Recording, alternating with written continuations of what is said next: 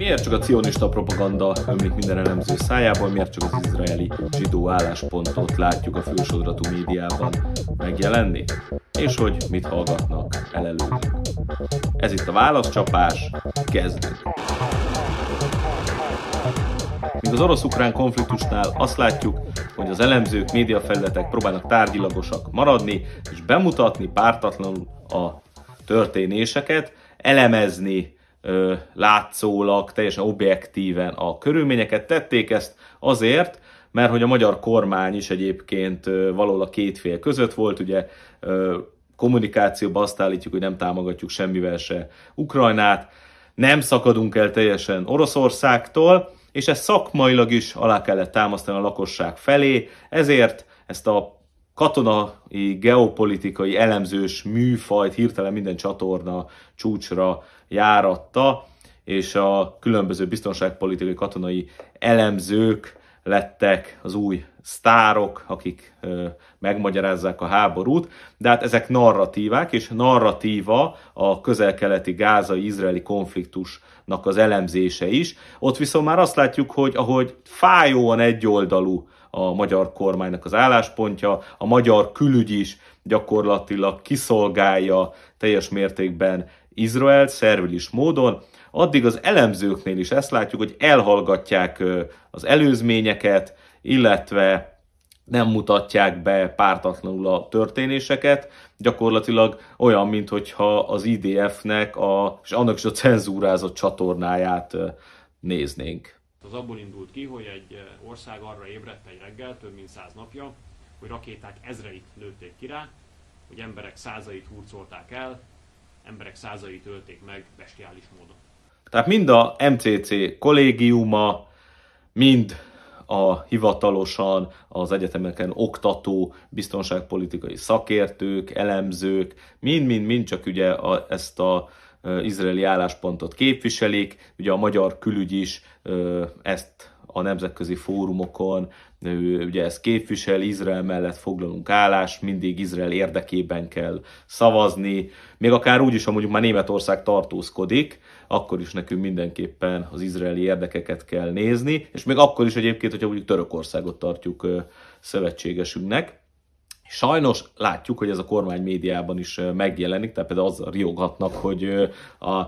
Hamasznak a harcosai megjelennek a déli határon, és Szerbiából ostromolják Magyarországot, hát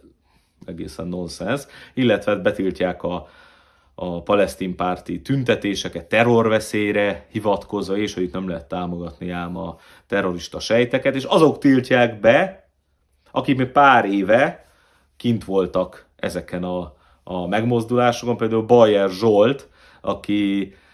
cikket is írt annó, nem egyet a témába, például a Fehér, Fehér Foszfor címűt, kikelt azért, hogy bezárják a gázai jövezetbe a palesztínokat.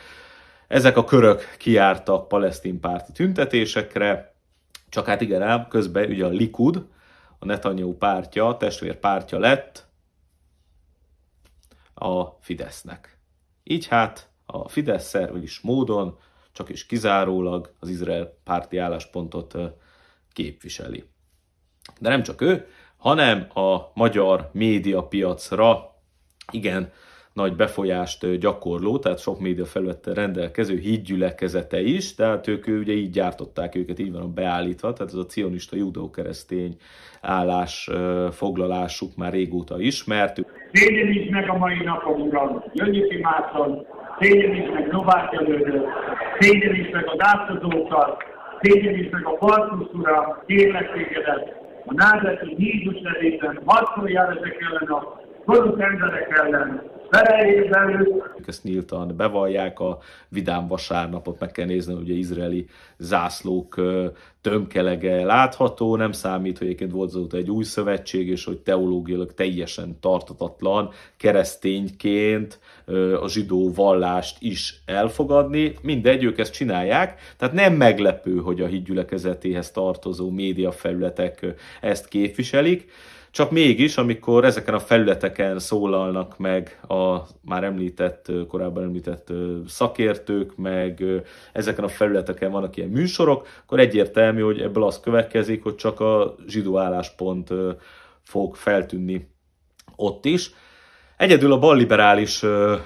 balliberálisnak mondott média felületeken, a 444, Telex és társain tűnik úgy, hogy legalább a humanitárius válságot, ami az izraeli válaszcsapás következtében bekövetkezett, tehát hogy gyakorlatilag azóta Gáza lakosságát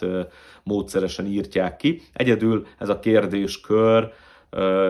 ott jelenik meg, de ott is úgy, hogy mondjuk nem jelenik meg a korábbi előzmények, nem jelennek meg azok a kérdések, amiről majd itt én szeretnék beszélni, és tekintve arra, hogy ez egy nagyon nagy téma, így ketté is kellett bontanunk a, a, ezt az adást. Még annyit erről az egészről, ezekről a független objektív elemzőkről, hogy van nekünk egy Puzsér Robertünk, aki pár napja páros lábbal beleállt Bayer Zsoltba, és a szemére olvassa, amit most itt én is próbáltam, hogy most kaftánt vett fel, közben korábban mit képviselt, és ezzel egyet is lehet érteni. Csak hát Puzsérnak körülbelül az a baj, hogy, hogy Bagoly mondja verévnek, hogy nagy a feje. Tehát neki ez, a, ez az egyfajta veszőparipa, mindig nagyon jól leleplezi azokat, akik a korábbi álláspontjaikat elhagyták, de most én is készültem, hogy ő mit mondott korábban a hídgyülekezetéről, és hogyan szállt ő is páros lábbal bele a hídgyülekezetébe. Német Sándor nem pusztán a Nemzeti Együttműködés rendszerének ikonikus lelki vezetője, az egyetlen Magyarországon fogható ellenzéki televízió, az ATV ugyanis a hídgyülekezetének tulajdona. Ez nagyjából olyan, mint a Pat Robertson, a CNN tulajdonosa volna. Ilyesmi annyira lenne elképzelhető az Egyesült Államokban, mint az, hogy keresztény szervezetek abortusz klinikát működtessenek, vagy hogy radikális szocialisták a mexikói határon felfegyverkezve járőrözzenek, itt további abszurditásokat közel. Továbbá, további bohuzabba illő fejlemény, hogy az ellenzéki térfélen három hetette újra indul az össznépi társas játék, a színpadot a hídgyülekezete szolgáltatja, az ATV díszletei között dől hogy Siffer András, Szél Bernadett, Fekete Győr Andrá és Vona Gábor ügynöke, vagy hasznos hülye, és még különböző neveket sorol, és hogy személyre hányja, hogy német Sándor normáinak, illetve az ellenzékkel szembeni követelményeknek kell megfelelnie. 2020-ban is a szélső közép műsorban német Sándor offshore, meg a hídgyülekezet offshore ügyleteiről ír, beleállt szinte 2020-ban még a hídgyülekezetének a, a mindenható marketingébe, a, a, a plakátkampányába, illetve a FAMMal közös műsorában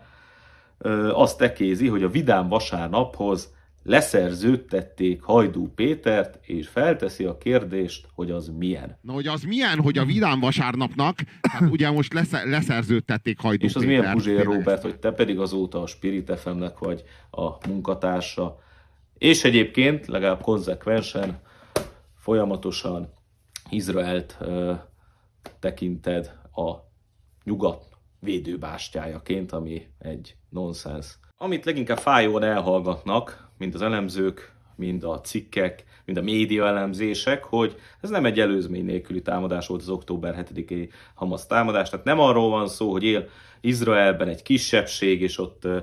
a zsidók megpróbálták őket békíteni, segélyezik őket, ellátják, teljesen barátságosan bánnak velük. Ezek viszont valami frusztráltságból kifolyólag mindig rájuk támadnak, ezen gaz terroristák. Tehát ez már tényleg úgy van beállítva, mint hogyha nem lenne előtte történelem, október 7 előtt nem történt volna semmi, mint hogyha egyébként Izrael nem módszeresen írtotta volna eddig is a palesztínokat. Tehát látjuk, hogy történelmi tényeket, hogy 1948-ban, amikor megalakul Izrael, akkor a oda özönlő nagyszámú izraeli telepes, még egyébként a britekre is rátámad, akik aztán elmenekülnek és feladják a mandátum területeket, és onnantól elszabadul a pokol, a palesztinokat módszeresen elkezdik kiszorítani saját földjükről. Persze most jönne egy ilyen feketeöves cionista, mint a kulifai, és akkor elmondaná, hogy de hát nem is volt so olyan, hogy Palesztina. Így önmagában, függetlenként valóban nem létezett, mindig valami birodalomnak a szerves része volt de akkor mondjuk ennél az érvelésnél akkor föltenném azt a kérdést, hogy jó, hát de akkor nem volt Szlovákia se, meg még egyéb vannak még ilyen nagyon fiatal országok, és amikor mi mondjuk a Szlovákiára, ugye sose volt ország, akkor bezzel mi nagyon szélsőségesek vagyunk. És hát a palesztin kérdés, tehát hogy hogyan bánnak valójában a zsidók az őslakosokkal, az azért elég extrém. Tehát létrehoznak egy olyan apartheid rendszert, ahol kategóriákba osztják az állampolgárokat, nem csak a palesztinok és zsidók között, hanem egyébként a később betelepült zsidónak sincs annyi joga, mint egy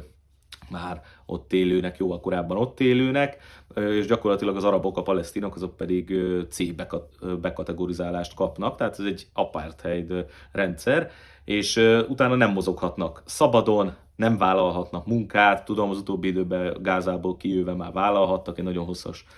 procedúra után, de ez mégse egy természetes állapot,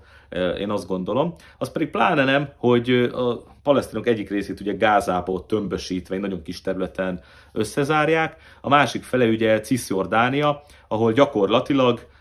folyamatosan szorítják ki őket, a palesztin többségű területekre illegális telepeket hoznak létre, és ezek a illegális telepesek pedig fel vannak fegyverkezve, nem egyszer rálőnek a az ott lakó palesztinokra, a palesztinok házait meg dózerolják el, és egyébként ez is nemzetközi jobba ütközik, ugyanis népírtásnak minősül az is, hogy egy terület etnikai összetételét mesterségesen próbálják ilyen betelepítésekkel módosítani, és mondanom csak el, hogy az ENSZ már nem egy határozatot hozott Izrael szemben, csak éppen nem tartja be, például Golán fennsíkről is ki kellene vonulni az ENSZ szerint, illetve az illegális telepeit fel kéne számolni Cisjordiániában, hát ez se történik meg, tehát Izrael a nemzetközi jog felettinek érzi magát, és hát nincs is nagyon, aki rákényszeríteni őt arra, hogy ezeket betartsa. A történelmi előzményeken túl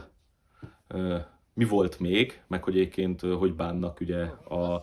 az izraeliek, a zsidók a palesztinokkal. Tehát ezen túl még, hogy milyen konkrét előzményei voltak ugye az október 7 támadásnak, mire blazírozhattak mondjuk a Hamas vezetői. Tehát egyrészt volt egy nemzetközi geopolitikai környezet, ami megváltozott. Tehát nyilván észlelték azt, hogy az izraeli legnagyobb patrónusa, tehát az, az államot folyamatosan dotáló fegyverrel, pénzzel ellátó USA gyengül a geopolitikai szintéren, gyakorlatilag ugye az orosz-ukrán konfliktusban sem tudja az ukránokat már ellátni lőszerrel, pénzzel, nincs is erre nagyon ö, erőforrás, amiközben ugye Kínával is versengenie kéne,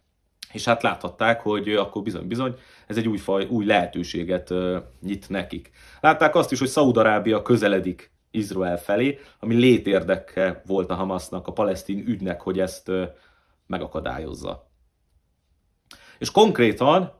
azt is tudjuk, hogy 3-5 évente van egy ilyen kisebb offenzíva a Gázával szembe, és 7-8-10 évente pedig az egész gázai övezetet úgymond meg, megtisztítják, a zsidók benyomulnak, és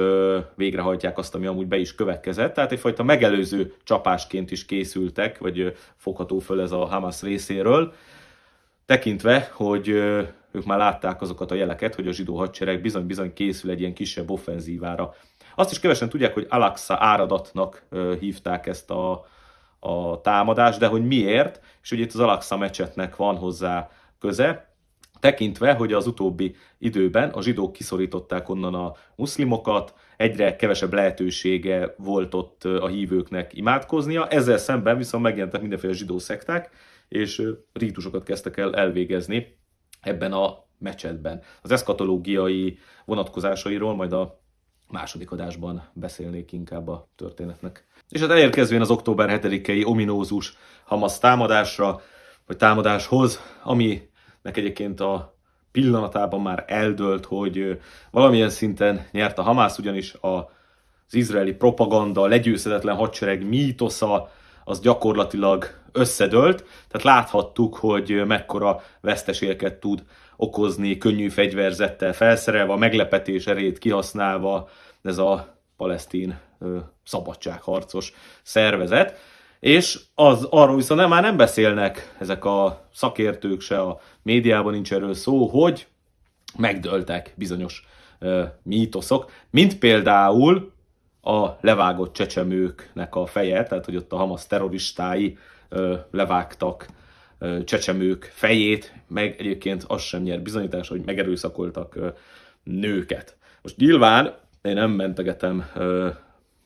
a Hamas harcosait sem, elképzelhető, hogy követtek el ők is atrocitásokat, háborús bűncselekményeket, ezeket nyilván elítélem, elítélem az ártatlan civilek elleni támadást, de azért ez a mítoszgyártás, ez láttuk a történelem során, hogy nem áll messze a zsidóktól, hogy a saját szenvedéseiket abszolutizálják, ezt bemutassák. Viszont amiről szintén nem beszélnek, hogy október 7-én azért a kibucokban nem csak a Hamas harcosai voltak azok, akik ö, lelőttek ott az ott lakókat, hanem az úgy, úgynevezett felmentő sereg, amelyik megérkezik válogatás nélkül, lő mindenre, civilre, Hamasosra, minden mozgó ö, célpontra. Kikerültek olyan videófelvételek, ö, ahol ö, Merkavának a parancsnoka mondja el, hogy visszakérdez a parancsnokának, hogy mire lőhet, illetve hogy nyithat-e tüzet, mondja nyugodtan nyisson tüzet, és hiába kérdezi, hogy vannak-e ott civilek is, a cél az meg van erősítve, hogy csak a Hamasnak a harcosai vannak, válasz, ne foglalkozzál vele, nyissál tüzet. Mind a Nova Fesztivál esetében erős a gyanú arra nézve, hogy szintén baráti tűz áldozatai lettek a fesztiválozók, ugyanis a menekülő autóknak a roncsolásos sérüléseit vizsgálva, az aszfalton lévő becsapódások nyomait elnézve, bizony-bizony azok nehéz fegyverzetre utalnak, ami pedig nem volt a Hamas harcosainál. Tudom, a kikerült apacs felvételről megállapították nagy-nagy tényellenőrök, hogy az nem valós, nem ott készült, hát értem én, de attól függetlenül nincsenek megcáfolva az egyértelmű nyomok. És ugye úgy vonul vissza a Hamas, illetve úgy szorítják ki, hogy viszi magával ugye a 240, kb. 240 főnyi foglyot, túszt, ahogy tetszik az elnevezés, de hogy miért teszi ezt egyáltalán a Hamas, nyilván nem csak azért, hogy később ez, ez egy arra vonatkozó tárgyalási alap legyen, hogy tűzszünetet harcoljon ki, hanem azt tudni kell, hogy az izraeli állam is szed túszokat, és gyakorlatilag ezt már évtizedek óta teszi, tehát itt arról van szó, hogy mondjuk Cisjordániából is a, a kődobáló gyerekektől elkezdve összeszed bárkit az utcáról, és egyfajta nyomásgyakorlásként tartja őket mindenféle jogalap nélkül fogva. És látjuk, hogy a Hamasnak az egyik követelés nem csak a tűzszünet, hanem az is, hogy ezekből engedjenek el igen sokat. Na hát innen folytatjuk, hogy október 7-e után hogy alakult az általános geopolitikai helyzet, mi volt a gázai offenzívával, mennyire volt sikeres, milyen veszteségeket szenvedtek az IDF-esek,